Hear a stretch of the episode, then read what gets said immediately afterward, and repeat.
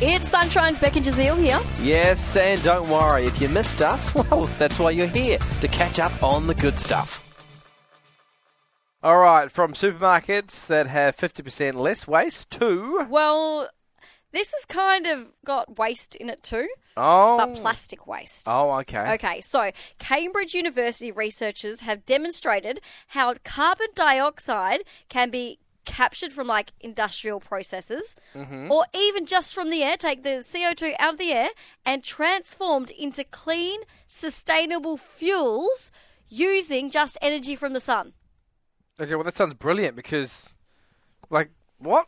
Yes. How does that work? So they have developed a solar-powered reactor that uh, uses captured CO2 Yeah. and plastic waste, which kind of acts as the catalyst, and it converts it into sustainable fuels and other valuable chemical products.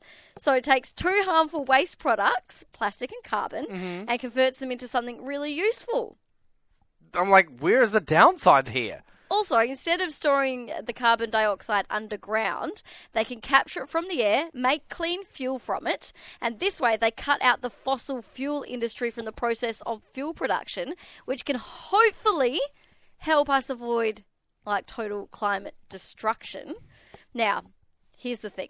They're currently working on improving the efficiency Ah, I knew there had to be a yeah, catch. of their benchtop demonstrator device so that pr- improvements are needed before this technology can be used like on an industrial scale so obviously it works small scale at the moment Yeah. um, the results represent um, another important step toward like the production of clean fuels to power the econ- economy without the need for like destroying our environment so that uh, it's like I can't believe how good this is. Like Hopefully, they can get it to a point where it's actually a lot, uh, lot liable. Um, a lot more viable. viable. Yes. Yeah, so that they can do it like on just a greater scale. I still think someone out there has designed a car to run on water.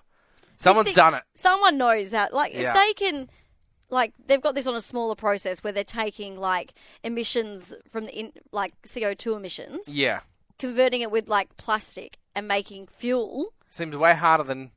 I Being mean, able oh, look, I don't know anything about like this. but that's a good point. Like it could be like you could maybe transfer that into a car engine like obviously we know nothing. I love how we. I like. Like- yeah, come on, guys. How hard can it be? Like, come on. Because they're probably like, uh, X, Y, and Z, guys. X, Y, and Z. Someone make me a car that runs on water. Actually, there was a guy in our town in New Zealand. He made a car on water. He made a car that would run fifty percent on water, and so it cost fifteen hundred dollars to uh, like transfer your car Convert it? convert your car over to it. But I, back in the day, would only hold my car, have my car for about three months. It was never actually beneficial for me. But there was a guy in a small town, the town was called Waipawa in New Zealand. Well, He someone's would done it convert then. Well, no, because it's not entirely water. It's still got to be better, right? Yeah, it was better, but look, it's still not quite. I guess it would be the equivalent of a hybrid right now. so Ah. he was just ahead of the game. Come on then, let's mass produce this. we really hoped you enjoyed that chat. It has been Sunshine's Beck and Jazeel. I think I enjoyed it more the second time. It was good. Left a nice taste in my mouth. We'll see you from three.